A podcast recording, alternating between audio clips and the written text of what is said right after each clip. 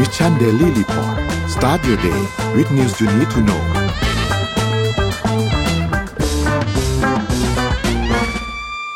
สวัสดีครับยินดีต้อนรับเข้าสู่ Mission Daily Report ประจำวันที่ 8 กุมภาพันธ์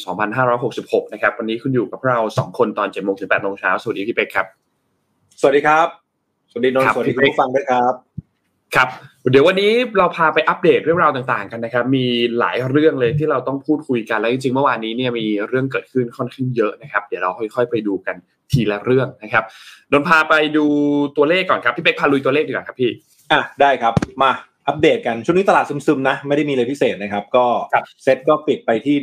1,680 จุดนะครับเมื่อวานบวกมาตัวเดียวคือเดลต้านะครับก็วิ่งขึ้นไปนี่ก็จะเกือบพันละ 970 บาทนะครับ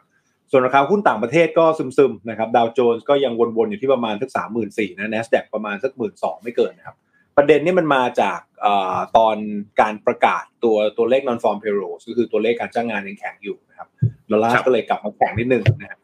ตัวที่วิ่งวิ่งๆหน่อยน่าจะเป็นน้ำมันมากกว่านะครับ WTI เนี่ยปิดไปที่ประมาณ 76 เหรียญนะครับบวกไป3% Blend เนี่ยเอ่อบวกไป 2.8%ถืออีกเป็นประเด็นที่ เขาเรียกว่าคอนเซิร์นนะเขามองว่าจีนกลับมาเปิดเมืองเต็มที่เนี่ยเงินเฟ้อจะกลับมาหรือเปล่าแต่ตามราคาน้ำมันกันต่อเรื่อยๆนะครับราคาทองคำเนี่ยก็ไหลลงมานะค่อนข้างแรงพอสมควรนะครับ เมื่อวันศุกร์ที่แล้วเนี่ยลงมาประมาณเกือบสัก 40-50 เหรียญได้นะครับ อยู่ที่ประมาณ 1,872 เหรียญตอนนี้ยังซึมๆอยู่นะครับ สิ่งที่น่าสนใจคือคริปโตเคอร์เรนซีเดี๋ยวพี่อัปเดตล่าสุดให้ดูนะ เดี๋ยวขอดูได้ครับหน้าหน้าจอนิดหนึ่งครับคริปโตเคอร์เรนซีเนี่ยบิตคอยน์เนี่ยตอนนี้อยู่ประมาณ 23,000นะครับ แต่ตัวที่บวกหนักๆเนี่ยอะอย่างพวกดอทอย่างเงี้ยดอทมาเต็กอะไรพวกเนี้ยนะครับ a v a c Solana ADA เนี่ยตอนนี้คือขึ้นสวยหมดเลยนะครับ ก็เรียกได้ว่าตลาดของคริปโตเคอเรนซีเนี่ยกลับมาเป็นที่จับตากันอีกทีหนึ่งนะครับเอ้ยเดี๋ยวก่อนเข้าข่าวแรกพี่มีข่าวเกี่ยวกับเรื่องของคริปโตเหมือนกันนนท์ได้เลยนนท์พี่มีประเด็นมี Talk of the Day อะไรไหมวันนี้ที่ต้องคุยกัน อ่ามีนี่จริงๆวันนี้มี Morning Talk ครับ พี่พี่อ่าเป็ก Morning Talk เดี๋ยวนนท์พาไป Morning Talk ก่อนละกัน Morning อืม Talk วันนี้เนี่ยจะพาไปพูดคุยกันเกี่ยวกับเรื่องของอุตสาหกรรมแห่งอนาคตครับพี่คือช่วงเนี้ยเราจะเห็นการเปิดตัวนู่นนี่หลายอันขึ้นมาเพิ่มเติมเนาะแล้วก็อยากจะทีมงานก็อยากจะชวนคุยครับว่า ในยุคที่เศรษฐกิจมันเอาแน่เอานอนไม่ได้แบบนี้เนี่ยคือมันมีหลายอย่างที่มันเกิดขึ้นมาใหม่ มีหลายอย่างที่มัน ล้มหายไป คิดว่าอุตสาหกรรมแบบใดที่จะยังคงยืนอยู่ได้ และสามารถที่จะเติบโตได้ดีในอนาคตครับ อยากให้เอ่อ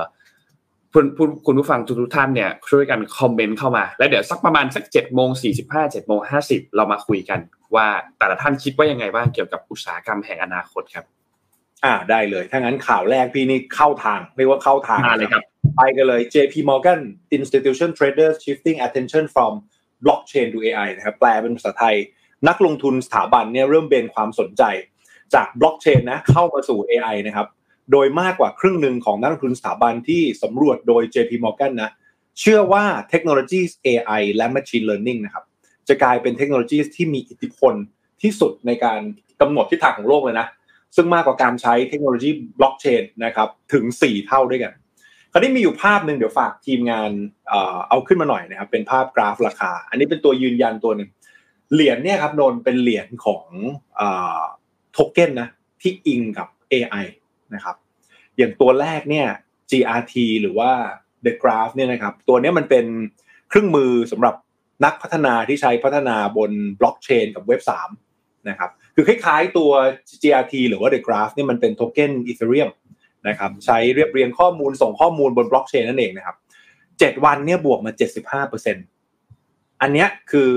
เอามาให้ดูว่ามันสะท้อนความสนใจของตลาดยังไงนะครับตัวที่สองเนี่ยเอ่อ AGIX เนี่ยหรือ Singularity Net เนี่ยถ้าจำกันได้นะครับ เมื่อประมาณปี 2017เนี่ยคือฮอตมากเพราะว่าเขา ICO ไปแล้วระดมทุนนะ36 ล้านเหรียญภายในหนึ่งอืมนาที หนึ่งนาทีนะครับระดมทุนไป36ล้านเหรียญเนี่ย ถามว่าเขาทำอะไร ปัจจุบันนะเราจะได้ยินคำว่า software as a service หรือว่า SaaS นะนะครับ ตัว singularity เนี่ยคล้ายๆ AI as a service คือภาพเนี้ยเอามาให้ดูเนี่ยเพราะว่าอิงไปกับข่าวที่บอกว่าเฮ้ยตอนนี้กระแสความสนใจเนี่ยมาที่เรื่อง AI จริงๆนะครับซึ่งเดี๋ยววันนี้มีเรื่องของ Chat GPT เนี่ยมาเล่าให้ฟังกันอ่านะครับ แล้วก็มันสะท้อนมาที่มูลค่าของเหรียญนะเราจะเห็นว่าตัว singularity เนี่ย เจ็ดวันนะครับบวกมาประมาณ 200%ข้อมูลจากหน้านี้ผมเอามาจาก Coin Market Cap เราเข้าไปดูได้นะแล้วก็เข้าไปดูว่าเฮ้ยตัวเหรียญที่มันอิงกับ productivity ที่มาจาก AI เนี่ยมีเหรียญอะไรบ้างนะครับซึ่งมันสะท้อนความน่าสนใจจริงๆว่าตอนนี้ย Money Flow เนี่ยวิ่งเข้าไปหาโทเก้นที่มันอิงกับ AI นะสายเทรดสายลงทุนสายแกะกราฟอะไรก็ลองเข้าไปดูแล้วกันนะครับถือว่าเป็นปรากฏการณ์ใน 7 วันที่ที่ผ่านมาแล้วมีการวิ่งที่ค่อนข้างแรงกว่าเหรียญอื่นๆพอสมควรนะครับซึ่งไม่ใช่แค่ ตัวเหรียญอย่างเดียวนะ หุ้นบริษัทไปตู้นะครับพุ่งขึ้นมา 13%นะสูงสุดในรอบ 13 เดือน หลังจากมีข่าวที่ว่าเขาจะเปิดตัวระบบที่คล้าย Chat GPT เพราะฉะนั้นก็คล้ายๆว่าจีนเองก็จะมาเล่นในเรื่องของภาพนี้ด้วยหรือเปล่า ซึ่งมันเชื่อมไปที่ข่าวที่สองนนข่าวที่สองเลยนะ Google เปิดตัว Bard เนาะ B A R D เอามาแข่งกับ Chat GPT มาละ หลังจากที่ Google บอกโอ้โหเป็นลูกล่อลูกชนมานานนะครับ จะเอายังไงดี ทำยังไงดีสุดท้าย ทีมวิจัยเนี่ยเขาก็เปิดตัวบาร์เนี่ยมาแข่งนะเพิ่งเปิดนะมีข่าวมาเขาบอกว่าในเนื้อข่าวนะครับเขาบอกว่าหลังจากที่ Chat GPT เนี่ยได้รับความนิยมมากขึ้นเรื่อยๆนะครับแล้วก็มีการปรับเปลี่ยนพฤติกรรมผู้ใช้งานอินเทอร์เน็ต จนถึงบริษัทยักษ์ใหญ่เนี่ยเอออย่าง Google เนี่ยต้องออกมาพัฒนา AI เพราะว่าต้องชิงส่วนแบ่งจาก ChatGPT ละนะครับซึ่งปัญญาประดิษฐ์ตัวล่าสุด Bard เนี่ยพัฒนาขึ้นด้วยโมเดลภาษา Lambda นะครับแต่เป็นเวอร์ชันซับซ้อนของโค้ดที่น้อยกว่า ประมวลผลรวดเร็วมากกว่า Lambda ยังมีความสามารถในการค้นหาข้อมูลและตอบคำถามได้ยอดเยี่ยม คือ LaMDA เนี่ยเป็นเป็น language model ตัวหนึ่งเนาะมันเป็นภาษาคอมพิวเตอร์นะครับ คือเขาเชื่อว่าตัว Lambda เนี่ยจะดีกว่า ChatGPT เพราะ Google เป็นเจ้าของ Search Engine ขนาดใหญ่ เพราะฉะนั้นไม่ต้องหาข้อมูลจากที่ไหนมาป้อนปัญญาประดิษฐ์ก็คือใช้ Google เนี่ยยัดข้อมูลโป้งเข้าไปเลย ให้กับตัว Bard นะครับเขาก็เลยเชื่อว่าน่าจะทรงพลังมากกว่า คิดว่านนและคุณผู้ฟังน่าจะเห็นตัวเลขแล้วว่า เอ้ยหนึ่งล้านคน milestone เนี่ย ใช้เวลาคนใช้เนี่ยประมาณเท่าไหร่เดี๋ยวเรามาลองดูกันนะ ว่า Bard เนี่ยครบล้านคนเท่าไหร่ ถ้าเรามาไล่เรียงตัวเลขในอดีตที่ผ่านมาครับนน Netflix เนี่ยหนึ่งล้านคนแรกนะ ใช้เวลาสามปีครึ่งNetflix ว่าเร็วแล้วนะครับ เจอ Twitter Twitter ใช้เวลาสองปี ถึงมีผู้ใช้หนึ่งล้านคน Twitter ว่าเร็วแล้วเจอ Facebook อะ Facebook เนี่ยหนึ่งล้านคนภายในสิบเดือน Facebook ว่าเร็วแล้วนะสิบเดือนนะ เจอ Instagram อะสองเดือนครึ่ง อินสตาแกรมหนึ่งล้านคนว่าเร็วแล้วนะ เจอ ChatGPT ครับห้าวัน โอ้โหไปเห็นตัวเลขชัดไหมปรากฏการณ์นะมันมันมันไปค่อนข้างค่อนข้างไวมากนะครับ ซึ่งไล่ฟังต่ออีกนิดนึงนะ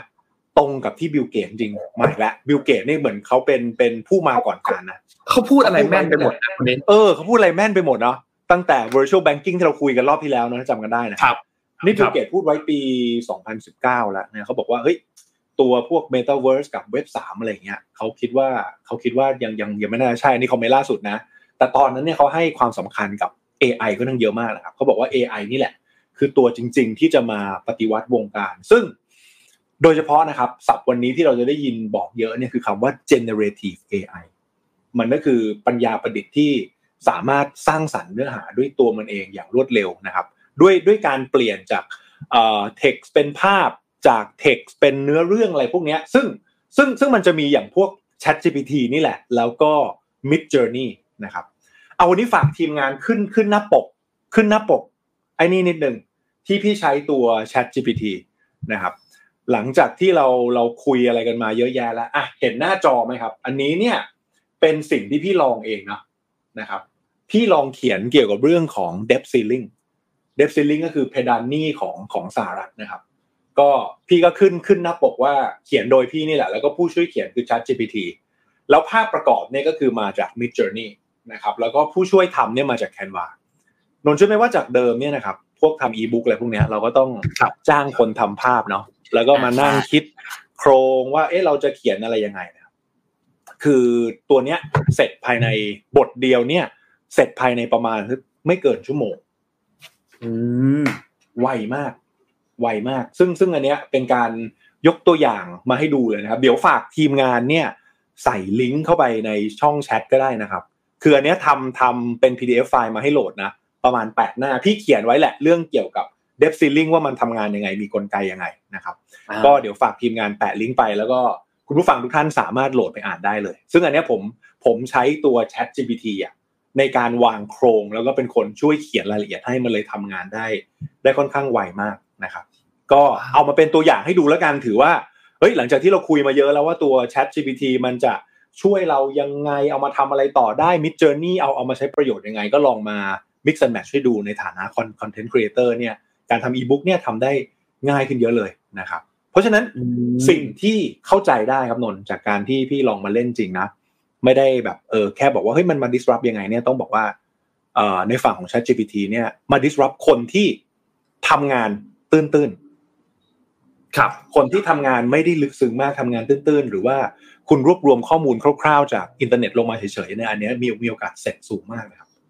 อาจจะโดนเออ disrupt ได้แน่นอน เพราะว่าอันเนี้ยพี่แบบแทบจะหาโครงเรื่องอะไรได้จบเองเลยนะครับนะอันที่สองนะรู้สึกว่าการใช้ Chat GPT นะครับ มันอยู่ที่คำถามของเราครับนนท์การที่เราจะจ่ายตังค์ต่อเดือนในการใช้ Chat GPT หรือเปล่าอะอยู่ที่คุณภาพของคำถามที่เราใส่เข้าไป ถ้าเราถามง่ายๆ มันจะได้คำตอบไม่ง่าย แต่ถ้าเกิดเราใส่คำถามที่มีคุณภาพเข้าไปเนี่ย เราอาจจะได้เราอาจจะได้คำตอบที่ที่คมคายแล้วก็ลึกซึ้งมากขึ้น คืออย่าลืมนะครับว่า generative AI เนี่ย มันคือ AI ที่ถูกออกแบบมา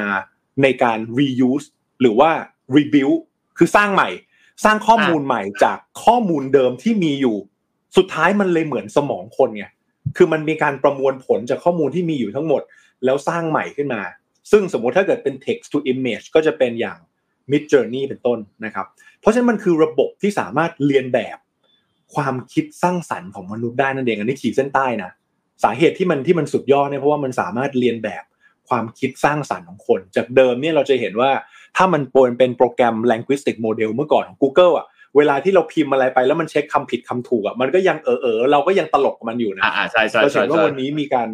พัฒนาไปค่อนข้างเยอะมากนะครับ เพราะฉะนั้นครับข่าวเช้าวันนี้สั้นๆครับนนท์ฝากไว้กับคุณผู้ฟังด้วยว่าเออเรื่องของ AI เรื่องของ ChatGPT เอามาใช้งานได้จริง แล้วตอนนี้ hype หรือ flow ของเงินเนี่ย วิ่งเข้าไปในอุตสาหกรรม AI จริงๆครับเออน่าสนใจ น่าสนใจมาก คือคือนนว่าตั้งแต่ตัว Chat GPT เปิดตัวขึ้นมาเนี่ย มันก็เป็นเหมือนแบบไฟที่เอาไปลนก้นพวกบริษัทเทคหลาย ๆ บริษัทให้ต้องแบบ เฮ้ย เนี่ย Chat GPT เปิดตัวมาแล้วนะ ได้รับความนิยมสูงมาก 5 วันใช่ไหมพี่เป๊กหนึ่งล้านใช่ครับหนึ่งล้านล้านคนยูเซอร์ใช้เวลา 5 วัน ซึ่งมันเร็วมาก แล้วพอเราเข้าไปใช้แล้วเนี่ย user experience มันก็ค่อนข้างดี ถ้าเทียบกับเราอืม search search Google ปกติใช่ไหมครับแต่ว่าอืมมันอาจจะยังมีบางจุดมีแบบอาจจะเป็นบั๊กใช้คำว่าบั๊กก็ได้ หรือว่าอาจจะเป็นบางจุดที่ต่อเราถามคำถามไปแล้วมันยังไม่แบบ ไม่นิ่งพอ เราบอกว่า1นบวกหเท่ากับ 3 ถ้าเราย้ำไปมากๆว่า1นบวกหเท่ากับ 3 AI ChatGPT ก็เป๋เหมือนกันอะมันก็คิดว่า1นบวกหเท่ากับอืม3เหมือนกัน แต่ทีนี้อาจจะต้องอยู่ในกระบวนการการเรียนรู้รวมถึงเรื่องของตัว Data มันว่ายังอยู่ในปี 2021 อยู่ใช่ไหมครับหรือว่าก็อืมก็ยังมีช่องหลายๆอัน แต่ที่แต่คือตัวที่เขาจะเปิดให้จ่ายแบบเป็นโมเดลแบบ subscription ที่เดือนละ 42 เหรียญต่อ42ยี่ห้าป่ะ เหมือนเหมือนคนลดแล้วป่ะยี่สิบมั้งเหมือนเหมือนลดลงมาใช่ไหมครับเออลดซึ่ลงดลงมาแล้วซึ่ง25นี่มันถูกมากนะพี่เป๊กถูกมากถ้าพูดถึงนะถูกมาก พูดถึงว่าถูกมากถ้าสามารถที่จะช่วยเราทำงานได้ในสเกลแบบหลาย ๆ แบบเนี้ยโนว่า25เนี่ย คุ้มมากเลยอะ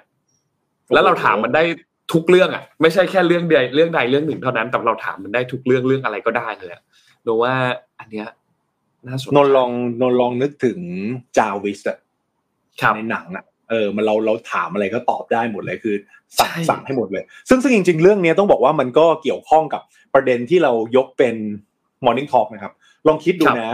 งานงานที่เอาสมมุติการแปลงภาพเป็นวัตถุสมจริงนะมันมันมันคือการ transfer และคิดใหม่ใช่ไหมตัว generative AI มันคือการ disrupt วงการออกแบบถูกไหมอย่างวันเนี้ยอืมพี่ใส่ Mid Journey ลงไปบอกเฮ้ยอยากได้ภาพลายเส้นโลโก้ที่เป็นลายญี่ปุ่น อะไรอย่างเงี้ยปุ๊บปุ๊บ เจนออกมาเสร็จปุ๊บเอาออกมาใช้ได้เลย แล้วก็ไม่ติดลิขสิทธิ์ด้วย จากเดิมครับเนี่ยเราต้องจ้างคนแล้วเราก็คุยกันว่า เอ้ย ผมอยากได้อย่างงู้นอย่างนี้แล้วก็เถียงกันระหว่างคนออกแบบกับลูกค้า แล้วก็จะได้อ่าแนวที่แบบเออตกลงไม่ไม่ชนกันสักทีสุดท้ายคือคนคนสามารถทำเองได้เลยนะครับหรือแม้แต่อย่างที่ยกตัวอย่างให้ดูคือการเปลี่ยนข้อมูล เปลี่ยนข้อมูลเป็นเรื่องเล่า มันก็จะ disrupt วงการ content creators เพราะฉะนั้นเฮ้ยเราจะเห็นเลยว่าตัวเนี้ยเทคเนี่ยเข้ามาเปลี่ยนแปลงอะไรหลายอย่าง นะครับก็เป็นอีกเรื่องหนึ่งที่น่าติดตามครับ จริงแล้วแล้วแล้วตอนนี้มันเป็นแค่จุดเริ่มต้นเนาะพี่เป๊กนะเป็นจุดเริ่มต้นอืมที่เริ่มเริ่มเราเริ่มเห็นการถูกนำมาใช้อย่างที่พี่เป๊กทำทำตัวอีบุ๊กเมื่อกี้ออกมานึกว่าเดี๋ยวหลังจากเนี้ยในปีเนี้ยเราจะเห็นมากขึ้น ปีหน้าก็จะเห็นมากขึ้นอีก แล้วข้อมูลมันก็จะยิ่งเดายากมากขึ้นไปอีกคือนึกว่ามันคล้ายๆ กับก่อนหน้านี้ที่เราเคยเห็นข่าวว่าเอ่อที่จีนมี AI ที่ AI เป็นผู้ประกาศข่าวอะ แล้วเราก็ดูดูไม่ออกเหมือนกันว่าอันนี้คนหรือเปล่า หรือว่าเป็นผู้ประกาศข่าวจริงๆนว่าหลังจากนี้ก็จะเจอเหมือนกันครับ กับคอนเทนต์ที่เป็นพวกอีบุ๊กหรือคอนเทนต์ที่เป็นพวกข่าวสารที่เป็นบทความ เราก็จะเริ่มแยกออกยากขึ้นแล้วว่า อันเนี้ยคนเขียนหรือว่าเป็น AI เขียน หรือว่าเป็น AI วางโครง แล้วคนมาเอ่อทำมาแต่งต่ออ่าเหมือนมาแต่งต่อดีเทลมันมันก็จะมันก็จะยิ่งแยกออกยากมากขึ้นแล้ว คนอาจจะแยกไม่ออกด้วยนะ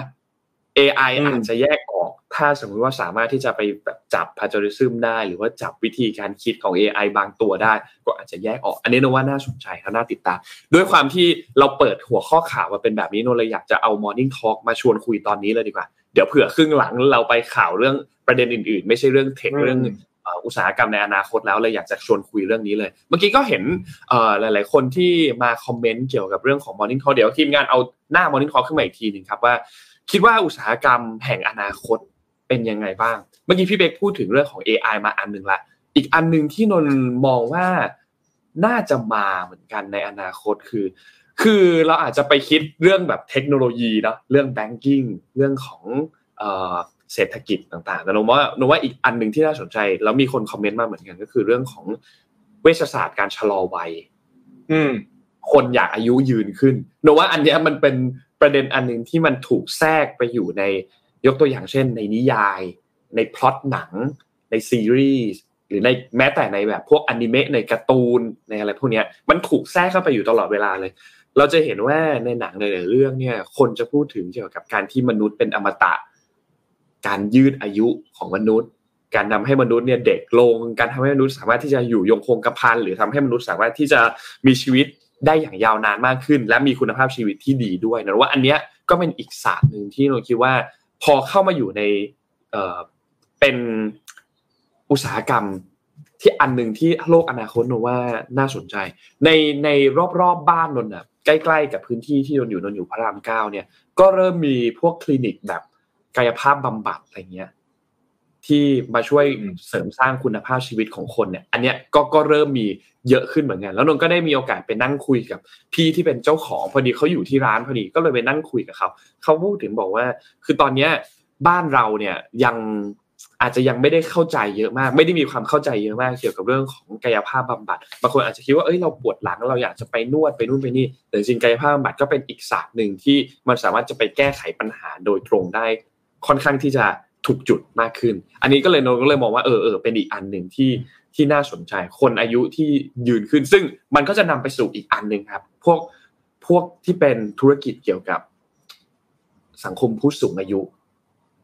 เพราะคนอายุยืนขึ้นพอคนอายุยืนขึ้นปุ๊บมันก็จะเข้าสู่ sector ว่าอะคนอะไรบ้างที่คนที่อายุเยอะขึ้น ผู้สูงอายุ มีความต้องการมากขึ้น ก็จะเกิดธุรกิจที่เกี่ยวกับพ้องกับผู้สูงอายุมากขึ้น เหมือนที่เราเคยเอามานำเสนออันนึงตอนนั้นที่เกี่ยวข้องกับว่าเป็น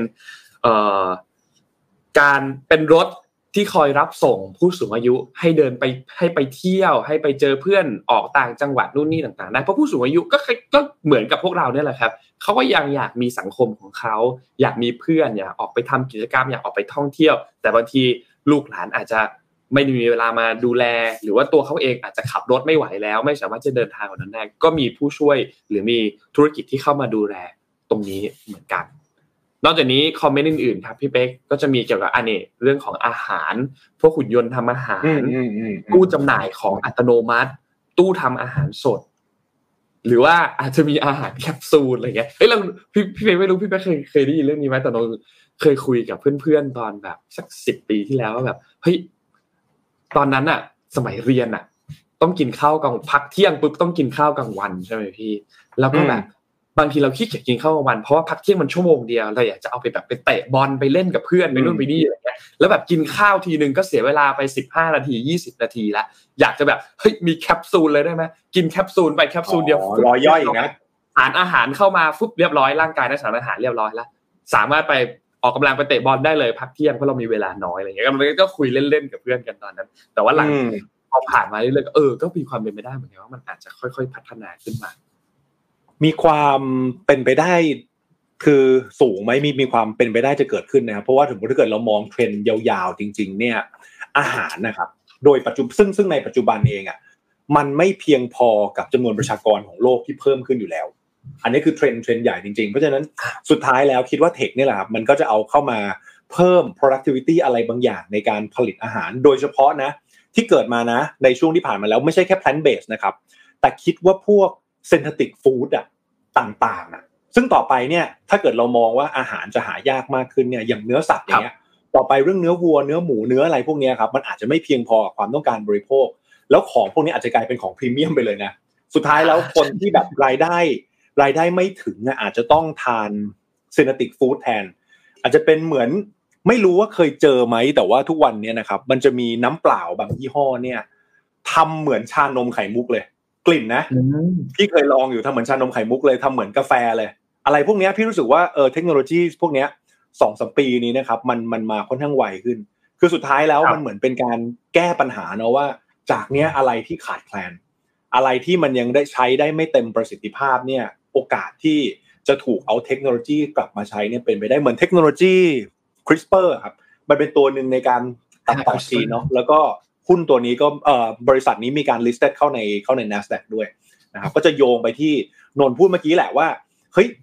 ต่อไปเราโอเคไหมที่ว่าเราสามารถตัดต่อพันธุกรรม หรือว่าเข้าไปดูยีนของคนคนหนึ่งอะตอนเกิดอะ แล้วบอกได้เลยว่าคนคนนี้จะป่วยตอนอายุเท่าไหร่ แล้วแล้วเราคิดว่ามันแฟร์ไหมกับการที่เราจะตัดต่อจีนตรงนั้น แล้วให้คนคนนี้ไม่มีอาการป่วยตาม DNA ที่เขามีมาตั้งแต่เกิด ครับอ่าอันนี้ก็จะเป็นอีกอีกเรื่องหนึ่งที่ต้องถกเถียงกันนะว่าตกลงแล้วให้คุณคุณอยากอยากได้แบบนั้นไหมอะไรอย่างเงี้ยนะใช่เรื่องเรื่องเรื่อง CRISPR เสริมข้อมูลพี่เป๊กอันหนึ่งคือนนว่าถ้าเห็นภาพแบบง่าย ๆเลยนะ เหมือนคุณเข้าไปคุณเป็นหมอนะ ที่แบบทำเกี่ยวกับ CRISPR เนี้ยแล้วเข้าไปในห้องห้องหนึ่งแล้วห้องห้องนั้นมีสวิตเต็มไปหมดเลย แล้วสวิตอันเนี้ยเป็นสวิตของนายเอเข้าไปสวิตนี้หรอเป็นภูมิแพ้หรือไม่เป็นภูมิแพ้เอ้ยไม่อยากเป็นภูมิแพ้ปิด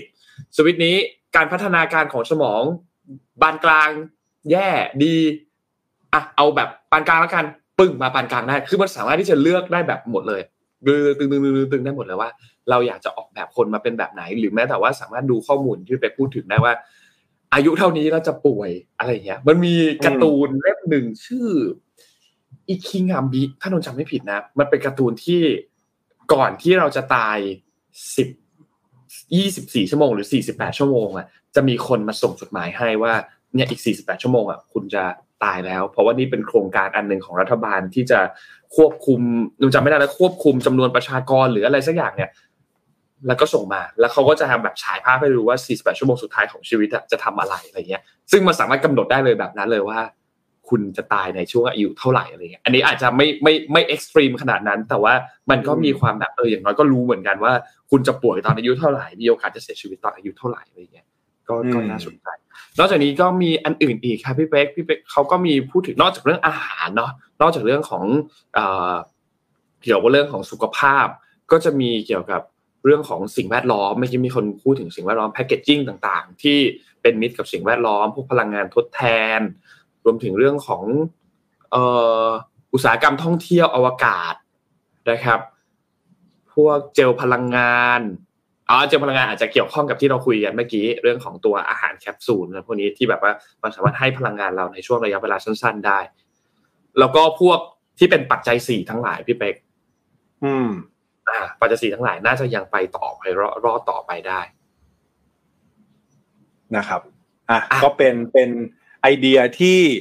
น่าสนใจเพราะว่าอะไรเพราะว่าสุดท้ายแล้วถ้าเราเห็นว่าเทรนด์ในอนาคตอะไรมาเนี่ยคนที่อยู่รอดก็คือ จะต้องมี skill ตรงนั้นเนาะในการในการจัดการแล้วก็เหมือนเราก็ต้องปรับตัวตรงนั้นให้ทัน อย่างช่วงหลังๆเนี่ยถ้าประสบการณ์ส่วนตัวเนี่ยเอาจริงพี่รู้สึกว่าตัวเองจะต้องมายุ่งกับในเรื่องของ Data เนี่ยเยอะมาก แล้วก็ไปคุยกับ dev อะค่อนข้างเยอะเลย ไม่รู้นนกับคุณผู้ฟังเคยได้ยินเรื่องของอาชีพที่แบบเป็นเขาเรียกอะไรนะ full stack developer ไหมครับอะไรอย่างเงี้ยคนที่ดูคนเออ full stack เนี่ยคือกะคือเป็นนักพัฒนาเว็บทั้งหน้าบ้านและหลังบ้านคือจากเดิมเนี่ยเขาจะแยกกัน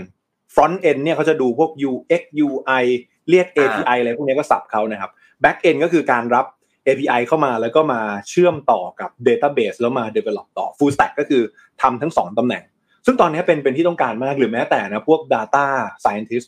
ต่างๆเนี่ยตอนนี้ก็คือถ้าเกิดเราไปดูข้อมูลนะถ้าจำไม่ผิดนะของ Adecco เนี่ยซึ่งเป็นสำนักงานจัดหางานเนี่ยนะครับงานของ Data Scientist เนี่ย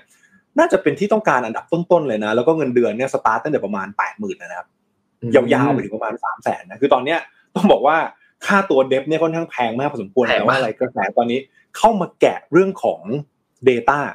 เข้ามาแกะเรื่องของข้อมูล แล้วก็วางวางโครงสร้างหรือทำ business เนี่ย based on ข้อมูลเดิมไปเลยนะครับเพราะฉะนั้น ถ้าเราดูจากเทรนด์ณปัจจุบันนะแล้วก็คุยไปถึงอนาคตนะ สุดท้ายมันคือการหาความเป็นไปได้จากข้อมูลในปัจจุบัน แล้วก็ไปดูซิว่าในอนาคตตกลงแล้วว่าคนต้องการอะไรนะฮะอันนี้ก็จะเป็นเป็นเทรนด์หนึ่งเพราะฉะนั้นเชื่อว่านะส่วนตัวนะ เชื่อว่าskill set ด้านของ Data เนี่ย ติดตัวไว้น่าจะมีประโยชน์ครับ ครับ ครับนนท์อ่า พี่เพ็กพาไปข่าวไอ้เอ่อ PR ดีมาเลยเลยดีโอเค ได้อะงั้นเดี๋ยวพี่ไปข่าวประชาสัมพันธ์ก่อนเพราะจริงๆ เดี๋ยวมีเรื่องหนึ่งวันนี้เป็นเจ็ดโมงครึ่งของผมนะเกี่ยวกับเรื่องของ financial อ่าแต่เดี๋ยวเดี๋ยวเดี๋ยวไปข่าวประชาสัมพันธ์นิดนึงนะครับข่าวประชาสัมพันธ์ของผมเนี่ยมาจาก EVMe นะครับเขามีการส่งมอบรถยนต์ไฟฟ้าให้กับไทยสมายลิสซิ่งนะครับเพื่อผลักดันให้เกิดการใช้รถ EV อย่างแพร่หลายในประเทศไทยนะครับ โดยเมื่อเร็วๆนี้เนี่ยบริษัท EVMe Plus นะครับ ผู้ให้บริการแพลตฟอร์มการเช่ารถยนต์ไฟฟ้าแบบครบวงจรรายแรกของประเทศไทย ได้ดำเนินการส่งมอบรถยนต์ไฟฟ้าจำนวน 50 คัน ให้กับบริษัทไทยสมายลิสซิ่งจำกัด เพื่อนำไปใช้เป็นรถยนต์สาธารณะหรือแท็กซี่ไฟฟ้านะครับก็มีการผลักดันให้เกิดการใช้รถยนต์ EV อย่างแพร่หลายในประเทศไทย โดยคุณจิรพงษ์เลาขจรนะครับเป็นประธานเจ้าหน้าที่การพาณิชย์บริษัท EV Plus เนี่ยเป็นผู้ส่งมอบรถยนต์ไฟฟ้าให้กับคุณอนุชิต พงพัทรานนท์กรรมการผู้จัดการบริษัทไทยสมายลิสซิ่งนะครับ ซึ่งก็มีข้อมูลเผยว่า EVM เนี่ยเดินหน้าส่งเสริมการใช้รถยนต์ EV อย่างแพร่หลายในประเทศไทย ผ่านการร่วมมือกับสากลแท็กซี่นะครับแล้วก็ยังมีการสร้างพันธมิตรร่วมมือกับผู้ผลิตรถยนต์ค่ายต่างๆนะเขาบอกว่าเป็นการเสริมสร้าง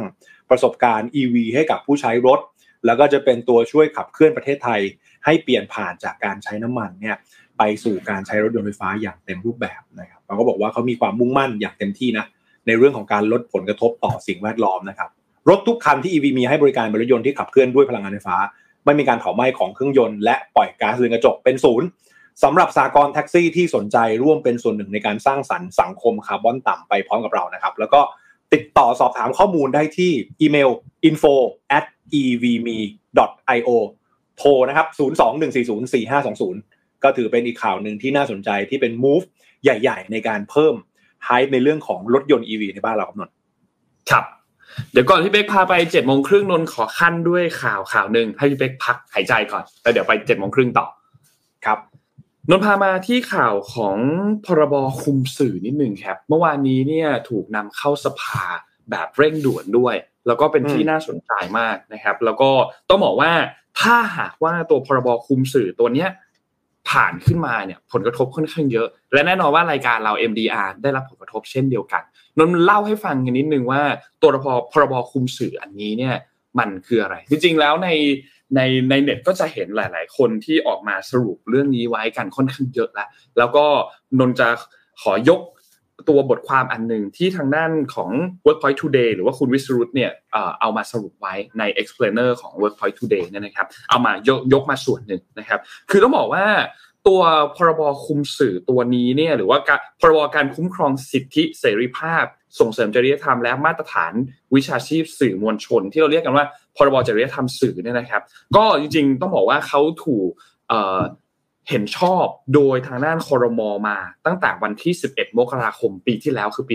2565 แล้วนะครับ ซึ่งตอนนั้นเนี่ยทางด้านภาครัฐเนี่ยเขาก็มองว่าจริง ๆ แล้วสื่อมวลชนในยุคปัจจุบันที่ไม่ได้จำกัดอยู่แค่ในทีวีเท่านั้นและไม่ได้จำกัดอยู่แค่ในช่องหลักสีต่างๆหนึ่งสีสองสีสามสีสี่สีห้าสีหรือว่าช่องต่างๆ ที่อยู่ในทีวีแล้ว แต่ว่ามีอยู่ใน Facebook มีอยู่ใน TikTok มีอยู่ใน Twitter มีอยู่ใน YouTube ด้วย คือมันค่อนข้างที่จะเยอะมากขึ้นนะครับ การที่เป็นแบบนี้เนี่ยภาครัฐมองว่ามันไม่มีองค์กรที่เป็นองค์กรตรงกลางอยู่บนท็อปสุดเป็นเหมือนแบบเป็น regulator คอยมาควบคุมให้สื่อเนี่ยทำงานอย่างมีกิจจลักษณะ ถ้าใครจะทำสื่อออกมา ก็สามารถที่จะทำได้หมดเลย ไม่มีใครมาควบคุม แต่ถ้าหากว่าตัวครบฉบับนี้ผ่านขึ้นมา จะต้องมีคนที่ทำหน้าที่เหมือนเป็น regulator ครับ คือใครจะทำสื่อ คุณต้องมาขอใบอนุญาต แล้วถ้าคุณมีใบอนุญาตจากตรงนี้เนี่ยจึงจะสามารถที่จะรับงานได้ทำงานสื่อได้นะครับ ดังนั้นภาครัฐพูดง่ายๆก็คือเขาต้องการที่จะสร้างสิ่งที่เรียกว่าสภาวิชาชีพสื่อมวลชนแห่งชาติขึ้นมา คือทำหน้าที่เหมือนเป็นแบบ ถ้าถ้าในอีกวงการหนึ่งก็เหมือนแบบเป็นสภาทนายความ คือถ้าคุณจะเป็นทนายความคุณต้องมา register มีใบอนุญาตอยู่กับสภาทนายความก่อน ถึงจะสามารถไปรับงานต่างๆ ได้ อันนี้ก็เหมือนกันครับ ใครต้องการจะทำอาชีพเป็นสื่อมวลชน คุณจะต้องมาขอใบอนุญาตจากสภาวิชาชีพสื่อมวลชนแห่งชาติก่อน ทีนี้หน้าที่หลักๆของสภาทำอะไรบ้างสภานี้หนึ่งคือตัดสินใจว่าจะให้ใบอนุญาตไหมสื่อมวลชนใน A มาขอ หรือว่าสื่อ A มาขอใบอนุญาต จะให้ใน A เป็นสื่อมวลชนไหมสองคือพิจารณาเกี่ยวกับตัวคอนเทนต์ว่า ไอคอนเทนต์ที่สื่อมวลชนนำเสนอออกมาเนี่ยถูกต้องตามมาตรฐานหรือเปล่า และถ้าใครมีข้อมูลที่นำเสนอออกมา แล้วไม่เหมาะสมสภาก็มีอำนาจ และเป็นอำนาจสูงสุดด้วยเด็ดขาด ในการที่จะทั้งถอดถอนตัวคอนเทนต์นั้นออกมา ทั้งถอดถอนบุคคลบุคคลนั้น หรือว่าองค์กรองค์กรนั้นในการเป็นสื่อมวลชน สามารถที่จะทำได้ออกมา ทีนี้ประเด็นมันเกิดขึ้นในช่วงต้นเดือนกุมภาพันธ์ที่ผ่านมา นี่คือตัวพรบควบคุมสื่อนะครับคร่าวๆหน้าที่ของมันเป็นแบบนี้ ประเด็นที่เกิดขึ้นในช่วงปัจจุบันคือ ต้นเดือนที่ผ่านมาครับ ทางด้านของวุฒิสภาหรือว่าสวเนี่ยนะครับ มีการผลักดันตัวพรบจริยธรรมสื่อเนี่ยเร่งด่วน คือต้องการให้เข้าสภาทันที เมื่อวานนี้คือวันที่ 7 กุมภาพันธ์นะครับ และที่สำคัญคือมีกระแสข่าวมาว่าต้องการที่จะผ่านให้ได้ สามวาระรวดด้วยภายในวันเดียวนะครับคนและบังคับใช้เป็นกฎหมายทันทีนะครับ คนก็ตั้งคำถามกันมากมายครับว่าเฮ้ยทำไมต้องรีบขนาดนั้นทำไมถึงไม่เวลาผ่านวาระที่หนึ่งนำไปพิจารณาเผื่อมีการแก้ไขผ่านวาระที่สองผ่านวาระที่สามแล้วถึงบังคับใช้เป็นกฎหมายทำไมถึงรีบขนาดนั้นนะครับ ประชาชนก็มีการตั้งคำถามนะครับ และก็ต้องบอกว่ามีทั้งคนที่เห็นด้วยและไม่เห็นด้วยนะครับ ว่าตัวพรบจริยธรรมสื่อเนี่ยก็ก็มีข้อดีข้อเสียที่ชัดเจนเหมือนกันนะครับ บางคนก็มองว่า เอ๊ะทำไมถึงต้องให้คนแค่กลุ่มเดียว คือคนที่เป็นสภาวิชาชีพสื่อมวลชนเนี่ย สามารถที่จะมีอำนาจตัดสินได้หมดเลยว่า ใครควรจะเป็นสื่อมวลชน ใครไม่ควรจะเป็นสื่อมวลชน คอนเทนต์แบบไหนที่เหมาะสม คอนเทนต์แบบไหนที่ไม่เหมาะสมทำไมเราถึงให้คนกลุ่มหนึ่งสามารถที่จะตัดสินได้ แล้วเกณฑ์คืออะไร ไอ้เกณฑ์ที่ถูกเขียนอยู่เนี่ยนะครับ มันมีประโยคหนึ่งที่เขียนว่า ผู้ประกอบวิชาชีพสื่อมวลชน ย่อมมีเสรีภาพในการนำเสนอข่าวสาร หรือการแสดงความคิดเห็นตามจริยธรรมของสื่อมวลชน แต่การใช้เสรีภาพนั้นต้องไม่ขัดต่อหน้าที่ของปวงชนชาวไทย หรือศีลธรรมอันดีของประชาชน จะเห็นว่าไอ้ประโยคที่มันเขียนเนี่ยมันกว้างมากเลย มันครอบจักรวาลแล้วไม่รู้เลยว่าจะใช้เกณฑ์อะไรที่จะมาพิจารณาเรื่องนี้ ถ้าหากว่าเราพูดถึงในประเด็นที่อาจจะ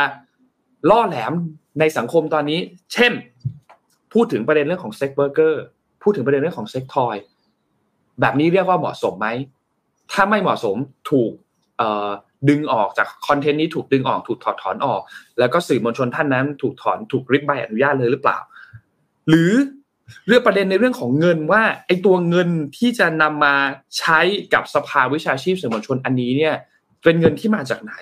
เป็นเงินที่อย่างน้อยก็ต้องใช้เงินหลักล้านแหละยี่ตัวเลขที่หน้าข่าวเราเห็นคือประมาณ 25 ล้านบาทต่อปี และเป็นเงินที่จะได้รับมาจากตัวกทปสก็จะเป็นหน่วยงานย่อยของกสทช ถ้าหากว่าประชาชนนำเสนอข่าวไอ้ย่างเรื่องบอลโลกที่ผ่านมา มีผลประโยชน์ทับซ้อนกับกสทช แบบนั้นจะเรียกว่าไม่เหมาะสมหรือเปล่า ก็ยังตอบไม่ได้ เพราะว่าตัวประโยคที่นนพูดถึงเมื่อกี้มันครอบจักรวาลอยู่ นะครับมันจะเรียกว่าเหมาะสมหรือเปล่าหรือไม่เหมาะสม เพราะฉะนั้นก็เลยมีการตั้งคำถามกันค่อนข้างเยอะนะครับจริงๆสื่อมวลชนก็มีการออกแถลงการมาหลายเจ้าเหมือนกัน ไม่ไม่ใช่แค่สื่อมวลชนที่เป็นสื่อมวลชนใหม่ๆ อยู่ในดิจิตอลอยู่ในออนไลน์ แต่สื่อมวลชนที่เป็นช่องทีวีต่างๆ ก็มีการพูดถึงว่าไม่เห็นด้วยกับตัวพรบฉบับนี้เช่นเดียวกันนะครับก็เป็นอาว่ามี 2 มุมที่คนเนี่ยยังคงถกเถียงกันอยู่ ทีนี้ภาพตัดมาที่ปัจจุบันคือเมื่อวานนี้ที่เรื่องนี้ ถูกนำเข้าสภา พอถูกนำเข้าสภาไปเนี่ยนะครับ ก็มีการอภิปรายมีการพิจารณากันพอสมควรเลยล่ะ ไม่ว่าจะเป็นจากทางด้านของฝั่งสวและฝั่งสสยกตัวอย่างมาให้อย่างละหนึ่งอันแล้วกันนะครับเมื่อวานนี้ สว คุณสมชายแสวงการนะครับ สมาชิกรัฐสภา แล้วก็เป็นสมาชิกวุฒิสภาเนี่ยนะครับ ก็ได้มีการอภิปรายเกี่ยวกับเรื่องของตัวพรบส่งเสริมจริยธรรมและมาตรฐานวิชาชีพสื่อมวลชนตัวนี้เนี่ยแหละนะครับ ก็มีการพูดถึงบอกว่า จริงๆแล้วเนี่ยเรื่องการปฏิรูปสื่อมวลชนเนี่ยเป็นประเด็นที่ถกเถียงกันมานานแล้วตั้งแต่ปี 2550 ว่าสื่อเนี่ยซึ่งเป็นเหมือนเป็นควรจะมีความรับผิดชอบ ถ้าสื่อไหนที่ไม่มีความรับผิดชอบเนี่ยสังคมที่ได้รับการสื่อสารเนี่ยก็จะเหมือนได้รับการสื่อสารสิ่งที่เป็นพิษออกไปนะครับ ซึ่งก็ยอมรับว่า วิกฤตการณ์ทางการเมืองหลาย ๆ ครั้งเนี่ยส่วนหนึ่งก็เกิดขึ้นมาจากสื่อมวลชนด้วยเหมือนกัน และปัจจุบันก็มีทั้งสื่อที่เป็นสื่อแท้ และสื่อที่เป็นสื่อเทียมนะครับ เพราะฉะนั้นก็คิดว่าควรจะต้องมีการควบคุมมีการจัดการนะครับ ก็ยอมรับว่าพรบฉบับนี้เนี่ยไม่ได้มีความสมบูรณ์ 100%ก็จะเป็นจะต้องมีเรื่องที่จะต้องแก้ไข แต่ต้องยอมรับว่าทุกวันนี้สื่อเนี่ยมีปัญหาเรื่องมาตรฐานจริยธรรมอยู่ นี่เป็นคำพูดจากคุณสมชายแสวงการบางส่วน ที่อภิปรายเมื่อวานนี้นะครับ นอกจากนี้ครับก็มีทางด้านของสอสอท่านอื่นๆเหมือนกันที่มีการอภิปรายกันในสภาเมื่อวานนี้ แต่เอาละสุดท้ายแล้วเนี่ย รัฐสภา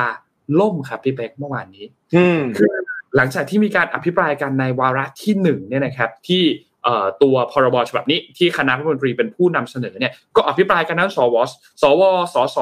พักร่วมฝ่ายค้านพักร่วมรัฐบาล แล้วก็สสฝั่งพักร่วมรัฐบาลก็มีอภิปรายทั้งแบบเห็นด้วยและไม่เห็นด้วย ฝ่ายค้านเนี่ยส่วนใหญ่จะเป็นในทิศทางเดียวกันคือไม่เห็นด้วยนะครับ แล้วก็มีการชี้แจงต่างๆ โดยที่มีคุณธนกรวังบุญคงชนะที่เป็นรัฐมนตรีประจำสำนักนายกรัฐมนตรีเนี่ยเป็นผู้ชี้แจง แต่สุดท้ายแล้วเมื่อวานนี้ตอนประมาณ5โมงครึ่งตอนเย็นนะครับ ประธานในที่ประชุมก็เรียกสมาชิกรัฐสภา แสดงตนเพื่อตรวจสอบองค์ประชุม แต่สุดท้ายแล้วสมาชิกที่นับได้จากเดิมควรจะมี แม็กซิมัมคือ 667 คน แต่ปรากฏว่าสภามีแสดงตนเพียงแค่ 181 คนเท่านั้นก็ไม่ถึง 20%ไม่ถึง 20%สภาล่มไปนะครับ ก็ท่านท่านประธานในที่ประชุมก็มีการสั่งปิดประชุมในทันทีนะครับทำให้เรื่องนี้เองก็ยังตกค้างอยู่ ยังไม่เป็นที่เรียบร้อยนะครับ หลังจากที่มีการถกกันพอสมควร นะครับเมื่อวานนี้ก็ต้องรอติดตามกันต่อไปครับว่า หลังจากนี้หลังจากสภาที่ล่มไปเป็นที่เรียบร้อยแล้วเนี่ยจะเป็นยังไงต่อ ตัวพรบควบคุมสื่อจะผ่านไหมหรือจะเป็นอย่างไร อันเนี้ยต้องมานั่งคุยกันต่อครับพี่เป๊ครับ จริง ๆ พี่รู้สึกว่าอันเนี้ยคือ Morning Talk นะเรื่องนี้จริง ๆ จริง ๆ ต้องต้องต้องถกกันค่อนข้าง เยอะพอสมควรเพราะเราต้องเข้าใจว่าสื่อโดยพื้นฐานเนี่ยเขาก็มีอะไรที่คุมเขาอยู่แล้วนะครับ ราวนี้ถ้าในฐานะนะ สมมติพี่อยากพี่อยากจะออกกฎหมายตัวนี้เราคิดคิดในฐานะคนออกกฎอะมันมันมันจะต้องใช้คำว่ายกระดับมาตรฐานแน่นอน ปรับปรุงคุณภาพเพราะเราเชื่อว่าวันนี้มีสื่อเทียม สื่อไม่จริงข่าวหลอกลวง เราก็เลยจะยกระดับมาตรฐานของวงการสื่อมวลชนขึ้นมา ถ้าพี่เป็นเป็นคนออกนะพี่จะอิงเหตุผลฝั่งนี้ แต่เหตุผลอีกฝั่งหนึ่งเนี่ยเราต้องยอมรับว่าคนที่มาออกกฎตรงนี้คุณเป็นใครนี่คือข้อหนึ่ง คุณใช้อำนาจหรือเกณฑ์อะไรมากำหนดว่าอะไรดีไม่ดีอะไรตัดสินใจแล้วคนรับได้หรือเปล่าสองยุคนี้คือยุคที่เรียกว่าโซเชียลมีเดียชื่อมันก็บอกอยู่แล้วว่าโซเชียลมีเดียครับคนในสังคมทุกคนสามารถเป็น media ได้ แสดงว่าถ้าเกิดออกมาเนี่ย มัน apply กับทุกอันเลยสิ TikTok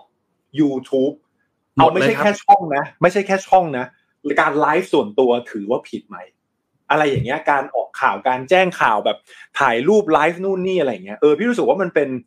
ประเด็นที่ค่อนข้างตีกรอบ เยอะพอสมควรนะแล้วอาจจะเป็นเรื่องที่เยอะเกินไป เออ เป็นเป็นประเด็นที่เผลอๆน่าจะได้กลับมาทำมอร์นิ่งทอล์กกันอีกสักทีนะครับเพราะว่าใช่คนคนที่อยู่ในในอาชีพตรงๆเนี่ยโดนอยู่แล้ว แต่ตรงๆ คนที่อยู่ในอาชีพที่ว่าวันนี้นะถืออาชีพผู้ประกาศข่าวเนี่ยเขาก็มีอะไรที่ครอบเขาอยู่แล้วแหละ อยู่ในเขาอยู่แล้วนะครับคราวนี้สิ่งที่สำคัญนะอยากรู้จริงๆเลยว่า ทำไมวายคืออะไร การที่ออกพรบตัวนี้มาต้องไปคิดกันนิดนึงเนาะว่าประโยชน์ในอนาคตคือเขาเขาเขาเขาไม่ได้คิดแบบมาในระยะสั้นหรอก แล้วก็พี่ไม่เชื่อคำว่ายกระดับมาตรฐานเอาจริงจากใจนะไม่เชื่อ มันจะต้องมีอะไรบางอย่างที่อยากจะคุมแล้วเออต้องคุมให้ได้นะครับ ก็ไม่รู้ว่าต่อไปห้ามออกข่าวที่มีตัวเลขแปดแปดแปดข้างหลังหรือเปล่า อะไรอย่างนี้นะสมมุตินะเออผิดจริยธรรมหรือเปล่าอย่างเงี้ยผิดจริยธรรมนะข่าวนี้รู้สึกบ้านเมืองบ้านเมืองเราต้องไม่มีการเล่นไพ่อะไรวะเนี่ยนะครับ ก็ก็ตามตามตามเรื่องตามราวไปนะก็ถือว่าจริงๆต้องเป็นมอร์นิ่งทอคำนนนะเดี๋ยวว่าไป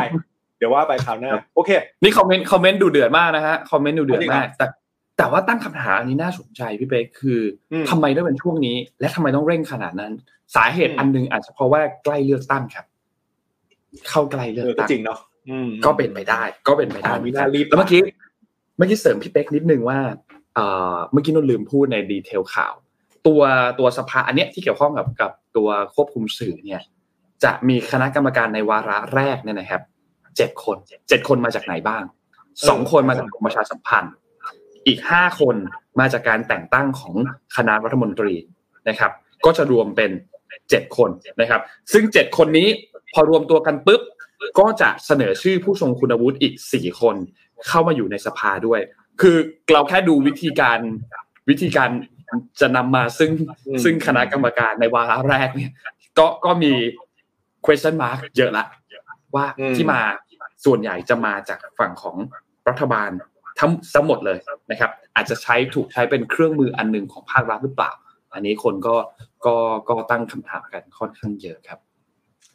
พี่ว่าเอาแบบจริงๆ โลกโลกเรามันก็ตลกนะ คือคือไอไอไอเรื่องที่การสรรหานี่ก็เรื่องหนึ่งนะนนลองคิดดูภาพระดับโลกนะเฟดนะ Federal Reserve อะก็คือการเอาคนมาเจ็ดคนอะ แล้วกำหนดนโยบายดอกเบี้ยทั้งโลก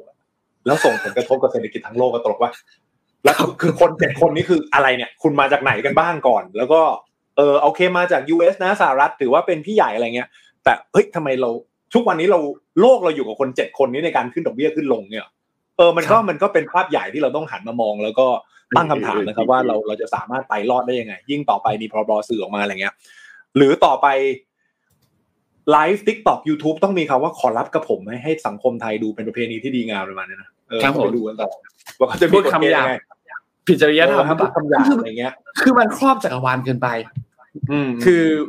อืมนั่นแหละ นั่นแหละนะครับรอติดตามดูครับว่าสุดท้ายแล้วจะมีการ นัดประชุมสภาฉุกเฉินในวาระพิเศษต่างๆ เพื่อมาพิจารณาพิจารณาตัวพรบฉบับนี้หรือเปล่า แล้วอยากจะให้ทุกท่านชวนกันเดากันนิดนึงแล้วกันว่า ก่อนเลือกตั้งคิดว่าตัวเนี้ยจะผ่านไหมหรือจะไม่ผ่านหรือจะถูกปัดตกไป สุดท้ายจะถูกปัดตกไป รอติดตามดูครับ น่าสนใจกระทำมิ่งนี่ครับอะมาคราวนี้มาถึงเจ็ดโมงครึ่งของพี่แล้ว แต่วันนี้เป็นเจ็ดโมงสี่สิบสามนะครับเจ็ดโมงสี่สิบสามเอ่อจริง ๆ ภาพนี้นะ เอามาจาก เพจ Billion Money ครับแล้วก็เห็นแล้วก็โอ้โหปิ้งแวบเลย เดี๋ยวฝากทีมงานขึ้นภาพนิดนึง รู้สึกว่าภาพนี้สนใจ นนหรือคุณผู้ฟังดูเรื่อง Reborn Rich หรือยังครับโอเค เดี๋ยวเล่าแทรกไปนะครับ ภาพนี้เป็นภาพเทียบกันระหว่างแชร์โบกับเคเรซึนะครับบางท่านไม่เข้าใจคำนี้อธิบายสั้นๆสองคำนี้เหมือนกันคือกลุ่มทุนใหญ่ในประเทศนั้นๆ ซึ่งมีความเหมือนและความต่างกันอย่างน่าสนใจ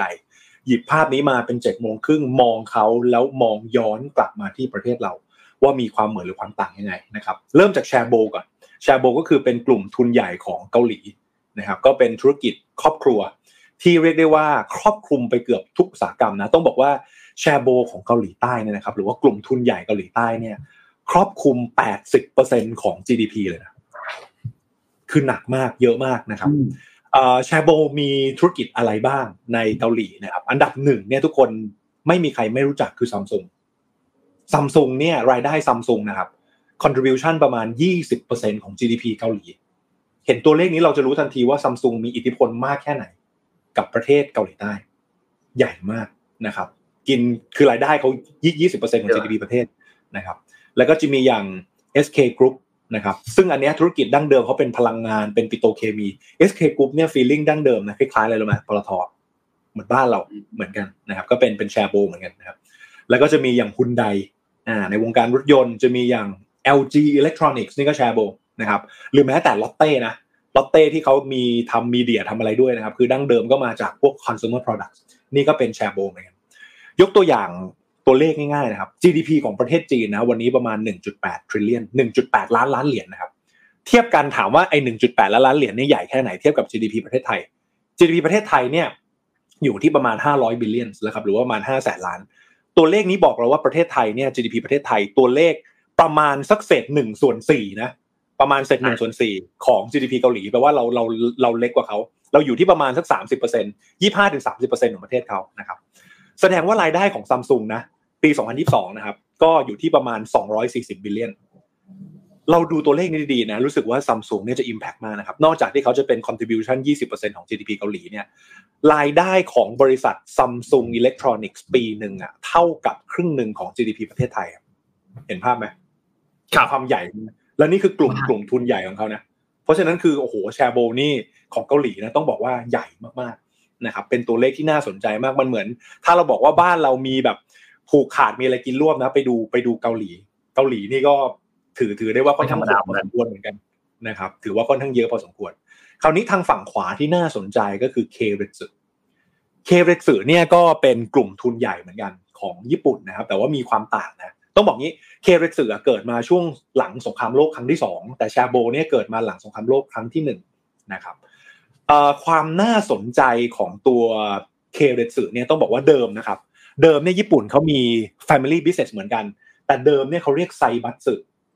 ไซบัตสึเนี่ยก็คือเหมือนแชโบลเลยเมื่อก่อนอะก็คือเป็นธุรกิจครอบครัว แต่ว่าตั้งแต่สมัยเมจิมาเนี่ยนะครับ ก็มีการปฏิวัติช่วงเมจินะถ้าใครจำประวัติศาสตร์ได้อยู่ที่ประมาณ1 0 0 1,860 ถึงประมาณ 1,910 อะไรประมาณนี้ช่วงนั้นนะครับเป็นเป็นเป็นเป็นช่วงเมจิ นะครับแล้วก็มีการเปลี่ยนแปลงจากไซบัตสึซึ่งเป็นธุรกิจครอบครัวเนี่ยเป็นเป็นเคเร็ตสึคือถ้าเกิดเราจำยุคสมัยของญี่ปุ่นง่ายๆครับนนมันจะแบ่งเป็น 5 ยุคนะเมจิไทโชโชวะเฮเซและปัจจุบันคือคือคือคือเรวะเมจิเนี่ยเป็นช่วงปฏิวัติตอนนั้นรุ่งเรืองมากนะครับ ใครเคยอ่านการ์ตูนชื่อรูโรนิเคนชินไหมไม่รู้ไม่รู้นนทันไหมสมุไรพเนจร เคยได้ยินแต่ไม่ได้อ่าน เคยได้ยินเออเป็นเป็นเป็นการ์ตูนที่ดังมาก แล้วก็สะท้อนสมัยช่วงเมจินะครับ คือรุ่นคิดว่าถ้าถ้าถ้าพี่โทมัสน่าน่าจะรู้จักน่าจะทันพี่โทมัสรู้จักแน่ๆเออวัยรุ่นวัยรุ่น 90 นะครับ ก็ก็จะทันช่วงนั้นครับไทโชนี่เป็นช่วงสั้นๆประมาณสักสิบสี่ปีนะครับช่วงนั้นเป็นช่วงปฏิวัติที่ทำให้ผู้หญิงมีบทบาทมากขึ้น คนจะรู้จักญี่ปุ่นในยุคโชวะก็ทั้งเยอะนนก็น่าจะเคยได้ยินปีโชวะปีอะไรเงี้ยเพราะว่าความยาวนานมันประมาณหกสิบปีนะครับเหตุการณ์สำคัญก็คือการเกิดสงครามโลกครั้งที่สองนะครับ แล้วก็ ตอนนั้นเนี่ยเป็นจังหวะที่ญี่ปุ่นเนี่ยมีความบูมมากที่สุดนะครับแล้วก็ล่าสุดก็คือยุคเฮเซนะสามสิบปีตั้งแต่ปีหนึ่งพันเก้าร้อยแปดสิบเก้าถึงสองพันสิบเก้านะครับเฮเซเนี่ยตลกร้ายอย่างหนึ่งคือเขาแปลว่ายุคที่สงบสุข แล้วก็สันติภาพทุกที่นะแต่ว่าปี 1990 เป็นต้นมาเนี่ยคือ lost decade ของของของญี่ปุ่นนะครับเป็นเป็น lost decade เลย คราวนี้กลับมาอธิบายข้อสังเกตนิดนึงความต่างของแชร์โบเนี่ยเป็น family business นะครับแต่ว่า เคเร็ตสึเนี่ยเป็นการจ้างมืออาชีพมาบริหารอ่าอ่าตรงเนี้ยคือคือคือจุดที่ต่างกัน เราจะเห็นในตารางนี้นะครับเคเร็ตสึหรือว่าของญี่ปุ่นเขาเนี่ยจะมีอย่างชื่อชื่อเนี่ยเราจะคุ้นมากถ้าเราดีลกับบริษัทญี่ปุ่นนะมีมิตซูบิชิมิตซุยซูมิโตโมจริง ๆ แล้วจะมีเป็นบริษัทพวก trading company นะครับในบ้านเราจะมีอิโตจูมารูเบนิ โตโยต้าซูโชอะไรพวกนี้คนทำงานในวงการญี่ปุ่น หรือว่าคนดีลกับบริษัทญี่ปุ่นเนี่ยจะคุ้นคุ้นชื่อมาก แสดงว่าจริงๆแล้วเคเร็ตสึหรือว่ากลุ่มทุนใหญ่ของญี่ปุ่นเนี่ยไปสิงตัวอยู่ในโซโกโชชาหรือเป็นบริษัท trading เฉยๆ เราจะเห็นความต่างตรงนี้นะครับ ถ้าเราใช้คำว่ากินรวบกินรวบเนี่ยมันมีอยู่สองอย่างนะแบบที่หนึ่งคือแบบแบบแชโบลเนี่ยแบบแชโบลคือ vertical ต้นน้ำยันปลายน้ำเขากินหมด อันนี้คือเสร็จ เพราะฉะนั้นถ้าเกิดเราเป็นลายใหม่ ๆ ที่เข้าไปแข่งได้ยากมาก แข่งได้ยากมาก แต่ในขณะที่เคเรสึของญี่ปุ่นเป็นแบบ horizontal คือมีแทบทุกธุรกิจ ก็ไม่รู้ว่าแบบไหนดีกว่ากันนะนะครับแต่ส่วนต่างก็คือหนึ่งเป็นการบริหารระหว่าง Family Business กับการจ้างมืออาชีพเนี่ยเข้ามาบริหาร คือถ้าเกิดถามว่าในมุมของ business ในปัจจุบันเนี่ยนะครับ เราต้องยอมรับนะว่า ไม่ว่าจะเป็น network effect เป็น customer loyalty อะไรก็ตามนะ ธุรกิจอะไรพวกนี้นะ สู้ความ monopoly ไม่ได้ครับ เอาจริง ๆ เอาจริง ๆ พูดพูดตรงๆนะมันสู้ความเป็นแชร์โบหรือสู้ความเป็นเคเรสือไม่ได้เพราะอะไร เพราะคุณคุมตั้งแต่ต้นทางอยู่อะ ใช่ป่ะคือมันมันมันมีอำนาจในการกำหนดราคา ให้ลองสังเกตนะครับ อันนี้เป็นเป็นเป็นข้อสังเกตที่ฝากไว้แล้วกันนะประเทศไหนก็ตามที่มีกลุ่มทุนขนาดใหญ่นะ คุมอยู่สาม sector ดังต่อไปนี้นะครับ ความเหลื่อมล้ำจะสูงมาก อันดับที่หนึ่งคือการคุม commodity คอม commodity พวกสินค้าโภคภัณฑ์ไม่ว่าจะเป็น soft commodity เช่นอาหาร หรือ hard commodity เช่นพลังงาน เพราะฉะนั้นประเทศไหนก็ตามที่มีแชร์โบเข้าไปคุมในธุรกิจอาหาร หรือแม้แต่พลังงานอันตรายมากที่จะเกิดความเหลื่อมล้ำในประเทศนั้น อันดับที่สอง ธุรกิจโลจิสติก ก็คือการขนส่ง มันเป็นเหมือนหลอดเลือดในร่างกายครับนนมันเป็นต้นทุนการขนส่งใครคุมตรงนี้ได้ก็คุมต้นทุนได้ อันดับที่สาม finance คือเรื่องการเงิน นี่คือกระแสเงินหลักนี่คือลมหายใจของร่างกายที่ทำให้ร่างกายแข็งแรงหรือไม่ เพราะฉะนั้นประเทศไหนก็ตาม ลองย้อนกลับมาดูนะ ประเทศไหนก็ตาม ถ้ามีกลุ่มทุนใหญ่อยู่ใน commodity อยู่ในโลจิสติกอยู่ในไฟแนนซ์ ไม่แปลกที่ประเทศนั้นจะมีความเหลื่อมล้ำสูงมาก ในเรื่อง Reborn Rich ซึ่งเป็นซีรีส์ของเกาหลีเนี่ยอยากให้ไปดูนะเฮ้ยทำไมเหตุการณ์มันเหมือนบ้านเราเลยนะมันมันเหมือนอารมณ์แบบ มีกลุ่มทุน backผลการอ่าแบ็คพักการเมืองนะแล้วก็มีการแบ่งผลประโยชน์กันมีระบบอุปถัมภ์อะไรมากมายนะครับบทสรุปของ7จ็ดโมงครึ่งเรื่องของ Finance ในวันนี้เนี่ยก็ต้องบอกว่าเกมธุรกิจบางเกมเนี่ยไม่ง่าย เกมบางเกมไม่ใช่แค่ฝีมือ แล้วทำได้ แต่มันจะต้องมี กำลังภายในอะไรบางอย่าง ที่จะทำให้เราสามารถโตไปได้อย่างยั่งยืนครับนนท์ครับฝากไว้เจ็ดโมงครึ่งวันนี้จากพี่ครับโอ้โห น่าสนใจคอมเมนต์ก็ดูเดือดนะพี่เป๊กคอมเมนต์ก็ดูเดือดนะครับ ตอนที่พี่เป๊กพูดถึงเรื่องของสามสามหัวข้อหลักเนี่ย ว่าประเทศไหนที่จะมีความเหลื่อมล้ำเยอะถ้าหากว่ามีนายทุนเข้าไปคุมใน sector นั้นเนี่ย คนก็อะมาทีละอันเลย อาหารเรื่องพลังงาน เรื่องเงิน บ้านเราเป็นไหมเออ ก็ก็ก็น่าสน ใจก็อีกอันหนึ่งคือเรื่องเรื่องขนส่งใช่ไหมครับก็บ้านเราก็ก็ก็ก็อืมก็ก็ดูจะก็ดูจะนะครับก็ดูดูจะไม่เพราะว่าเพราะว่า เพราะว่าเราเราเราลองคิดได้ง่ายคนที่คนที่คุมคุมสามธุรกิจเนี่ย สาเหตุทำไมคนอยากเป็นเจ้าของธุรกิจเหล่านี้เพราะว่าอะไรเขาเป็นคนคุมคุมต้นทางคุมต้นทุน แล้วคนคุมต้นทุนเนี่ยมันมีมันมีความสามารถในการบิดอะไรได้หลาย ๆ อย่างนะครับ ครับ ก็ลองดูแล้วกันว่ามันมี ประเทศไหนบ้างเราจะเห็นตัวเลขว่าประเทศเหล่าเนี้ยความเหลื่อมล้ำมันสูงมากเพราะว่าอะไรพอคุณคุมผลผลประโยชน์ไว้กับตัวเองได้ที่เป็นทุนใหญ่เงินมันก็ไหลเข้าทางนู้นเนี่ยส่วนคนคนข้างล่างซึ่งเป็นแบบ spending หรือไม่มีอำนาจต่อรองก็เสร็จนะครับเพราะฉะนั้นจะถามว่าบางทีเราจะไปเรื่องของการปฏิวัติภาพเศรษฐกิจเอาจริง ๆ นะโอ้โหยากเอาข่าวเอาเอาเรื่องสื่อก่อนดีกว่านนเมื่อกี้ที่เราคุยกันอะอย่าเพิ่งไปเศรษฐกิจอย่าเพิ่งไปไปไปไปประเทศนะเอาเรื่องสื่อก่อนนะครับไปทีละเรื่องอย่างเงี้ยพ วกนี้ก็ถือว่าเป็นเป็นภาพใหญ่ที่จะต้องติดตามเราก็ตามดูนะ ปีนี้เป็นการเปลี่ยนแปลงครั้งใหญ่หรือเปล่าในวงเล็บนะครับ ของประเทศไทยนะก็หวังว่าจะไปในทางที่ดีขึ้น เพราะว่าเมื่อไหร่ก็ตามที่โอกาสเหล่านี้เนี่ยมันมันเข้าไปถึงคนส่วนใหญ่เนี่ยความเหลื่อมล้ำจะลดลง คือต้องบอกงี้นะครับ ความเหลื่อมล้ำบางทีไม่ได้เกิดจากแค่ตัวเงินมากเงินน้อยนะ มันคือความไม่เท่ากันของการเข้าถึงโอกาสฟังดีๆนะครับ ไม่ใช่ไม่ใช่การเข้าถึงเงินไม่เท่ากันนะ ความสามารถในการเข้าถึงโอกาสอะไรบางอย่างที่ไม่เท่ากัน บางทีความสามารถเท่ากัน แต่พี่รู้จักคนนี้ พี่ก็ได้งานอะไรประมาณนี้ก็ก็เป็นเป็นสิ่งที่เรารู้กันอยู่แล้วนะครับ แต่ก็มาเตือนใจกันอีกทีหนึ่งสำหรับอ่าเจ็ดโมงครึ่งในวันนี้ครับนนท์ครับขอบคุณมากครับสำหรับเจ็ดโมงครึ่งในวันนี้ครับพี่เป็กต้นพามาข่าวอัปเดตอีกอันหนึ่งครับที่อยากจะชวนคุยครับ วันนี้มาอัปเดตสถานการณ์เศรษฐกิจของเพื่อนบ้านเรานิดนึงอย่าง CLMV นะครับเศรษฐกิจ CLMV ในปีนี้นะครับว่า จะเป็นอย่างไรบ้างนะครับ ก็เป็นข้อมูลจาก SCB EIC ครับที่มาคาดการเศรษฐกิจ CLMV ในปี 2566 ครับ ซึ่งคาดการว่าน่าจะขยายตัวอย่างแข็งแกร่งขึ้นครับ แต่ว่ายังต่ำกว่าศักยภาพในการเติบโตช่วงก่อนระบาดโควิด -19 นะครับ โดยอัตราการเติบโตเนี่ยก็จะแตกต่างกันในแต่ละประเทศครับ ขึ้นอยู่กับโครงสร้างเศรษฐกิจขึ้นอยู่กับปัจจัยความเสี่ยงต่างๆ ในแต่ละประเทศนะครับ ซึ่งปีนี้ SCB EC ประเมินว่า กัมพูชาเนี่ยจะขยายตัวได้ 5.5%นะครับสปปลาวและเมียนมาเนี่ยจะอยู่ที่ 3%และเวียดนามครับ 6.2%นะครับ ซึ่ง SCB EIC เขาก็มองว่าเศรษฐกิจในปี 6 2566 ของกลุ่ม CLMV เนี่ยนะครับ ก็มีแนวโน้มที่จะฟื้นตัวจากอุปสงค์ในประเทศ แล้วก็การท่องเที่ยว โดยการบริโภคภายในประเทศเนี่ยก็จะมีปัจจัยบวกจากตลาดแรงงานนะครับ ที่ช่วงนี้ ฟื้นตัวอย่างต่อเนื่องนะครับ ซึ่งก็จะเห็นได้จากตัวเลขหลาย ๆ อย่างครับ ยกตัวอย่างที่เวียดนาม เวียดนามในช่วงไตรมาสที่ 4 ของปีที่แล้วปี 2565 เนี่ยนะครับ ตัวเลขการจ้างงานเนี่ย แตะระดับสูงสุด ตั้งแต่เกิดการระบาดโควิด -19 นะครับ ในขณะเดียวกันครับภาคบริการเองก็จะได้รับอนิสงจากนักท่องเที่ยวที่จะเพิ่มขึ้นในปีนี้ด้วยนะครับ โดยเฉพาะอย่างยิ่งคือกลุ่มนักท่องเที่ยวเป็นนักท่องเที่ยวจีนนะครับ ก็จะมีความสำคัญกับ CLMV ค่อนข้างเยอะนะครับ ซึ่งคิดเป็นสัดส่วนเนี่ยก็จะประมาณ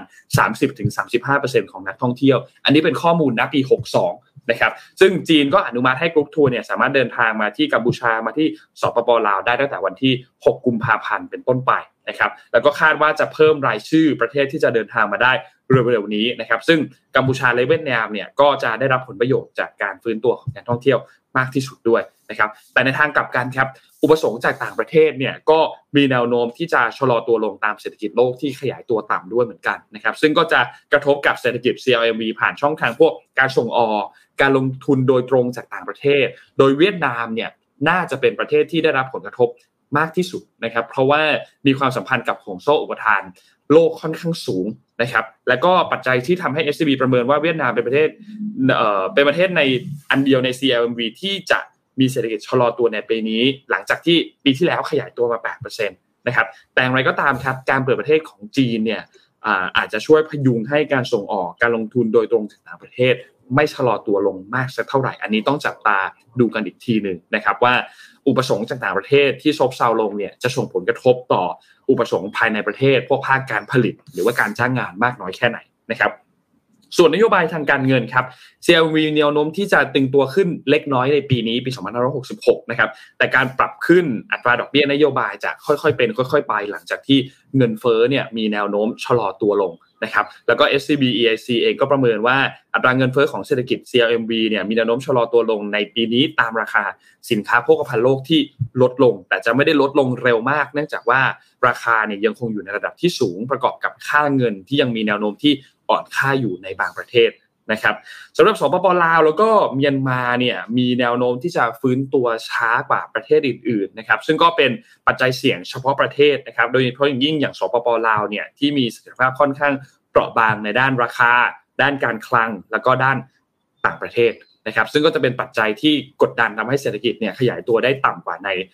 ต่ำกว่าศักยภาพที่มีในระยะต่อๆไปนะครับซึ่งก็สปปลาวเองก็เจอกับเงินเฟ้อที่ค่อนข้างสูง นะครับแล้วก็กระทบกับเศรษฐกิจในประเทศค่อนข้างเยอะนะครับส่วนหนึ่งก็มาจากเรื่องของค่าเงินกีบที่อ่อนค่าอย่างรุนแรง แล้วก็ฐานะทางการคลังที่ไม่ค่อยแข็งแรงสักเท่าไหร่นักนะครับส่วนเมียนมานะครับสถานการณ์หลักๆ ที่ส่งผลกระทบคือความไม่แน่นอนทางด้านการเมืองนะครับ ก็เป็นอันหนึ่งที่ยืดเยื้อมานานพอสมควร นะครับแล้วก็กดดันเศรษฐกิจในระยะปานกลาง แล้วก็กระทบต่อความเชื่อมั่นของนักลงทุนด้วยนะครับก็จะส่งผลทาให้กิจกรรมทางเศรษฐกิจในประเทศเนี่ยอาจจะซบเซาอย่างต่อเนื่องนะครับทีนี้การลงทุนจากไทยไป CLMV เนี่ยเป็นอย่างไรบ้าง ในปี 2565 เนี่ยค่อนข้างซบเซานะครับแต่ว่า SCBAC เขาคาดการว่าจะขยายตัวได้ในระดับที่ต่ำในปีนี้นะครับปัจจัยเนี่ยก็มีหลายปัจจัยที่กดดันในช่วงที่ผ่านมาครับยกตัวอย่างได้แก่ เศรษฐกิจที่ฟื้นตัวอย่างเปราะบาง แล้วก็มีความไม่แน่นอนที่สูงนะครับแล้วก็มีเงินเฟอ้อที่สูงขึ้น ซึ่งก็จะเพิ่มต้นทุนต่อธุรกิจ แล้วก็ความเสี่ยงรายประเทศด้วยนะครับเขาก็ยกตัวอย่างเช่นสถานการณ์การเมืองในเมียนมา ก็ทำให้ไม่เอื้ออำนวยต่อการลงทุนสักเท่าไหร่นักนะครับ แล้วก็ต้องใช้เวลาต้องใช้การเตรียมพร้อมต่างๆ ค่อนข้างนานนะครับ รวมถึงเรื่องของสถานการณ์โควิด -19 ที่ทำให้พวกโครงการต่างๆเนี่ยถูกเลื่อนออกไป นะครับโดยในระยะปานกลางเนี่ยมองว่า CLMB ยังคงเป็นกลุ่มประเทศที่น่าสนใจต่อนักลงทุนไทยแล้วก็นักลงทุนต่างชาติ เพราะว่ามีค่าแรงที่ค่อนข้างต่ำตลาดในประเทศก็ยังคงขยายตัวอย่างต่อเนื่อง แล้วก็มีส่วนที่สัญญาการค้าเสรีต่างๆ กับประเทศคู่ค้าสำคัญทั้งในระดับพหุภาคี แล้วก็ทวิภาคี นอกจากนี้ยังเป็นฐานการผลิต ไปตลาดใหญ่อย่างที่จีนแล้วก็อินเดียด้วย นะครับ ก็สำหรับประเด็นที่ต้องจับตามองในระยะต่อๆไปเนี่ยนะครับ ก็จะมีเรื่องของความเสี่ยงด้านภูมิรัฐศาสตร์นะครับ ซึ่งความเสี่ยงอันนี้เนี่ยก็จะส่งผลกระทบต่อทั้งด้านบวกแล้วก็ลบต่อ CLMV นะครับ ซึ่งประเด็นนี้เนี่ยจะส่งผลกระทบต่อโดยตรงต่อ CLMV มากที่สุดนะครับ ก็จะมีความตึงเครียดของจีนสหรัฐรวมถึงไต้หวันด้วยนะครับ ซึ่งก็อาจจะลุกลามมาถึงแถบทะเลจีนใต้ได้นะครับ ซึ่งก็ตรงบริเวณตรงเนี้ย มันเป็นช่องทางการค้าที่สำคัญมากในภูมิภาค แล้วก็อาจจะส่งผลทำให้เกิดปัญหาพวกห่วงโซ่อุปทานขาดตอนในการผลิตได้นะครับ เพราะฉะนั้นชาติมหาอำนาจก็มีแนวโน้มที่จะใช้มาตรการกีดกันทางการค้ามากขึ้นเพื่อปกป้องอุตสาหกรรมของตัวเองนะครับ แต่อย่างไรก็ตามครับ ความตึงเครียดด้านภูมิรัฐศาสตร์ก็อาจจะส่งผลบวกต่อ CLMV ได้เช่นเดียวกัน ผ่านแนวโน้มการย้ายฐานการผลิตจากจีน มายังประเทศอื่น ๆ ในภูมิภาค ซึ่งแน่นอนละ CLMV เองก็ได้เปรียบทั้ง ที่ตั้งที่ค่อนข้างใกล้กับจีน ค่าแรงที่ต่ำกว่า และข้อตกลงทางการค้าเสรีต่างๆ แต่ขณะเดียวกันครับชาติมหาอำนาจเองก็เร่งการแข่งขันเพื่อขยายอิทธิพลเข้ามาในภูมิภาคอันนี้มากขึ้นเช่นเดียวกัน ก็มีหลายโครงการครับ ไม่ว่าจะเป็น Belt and Road Initiative นะครับหรือว่าตัว Indo-Pacific Economic Framework นะครับซึ่งก็จะเป็นประโยชน์ต่อ CLMV ในระยะ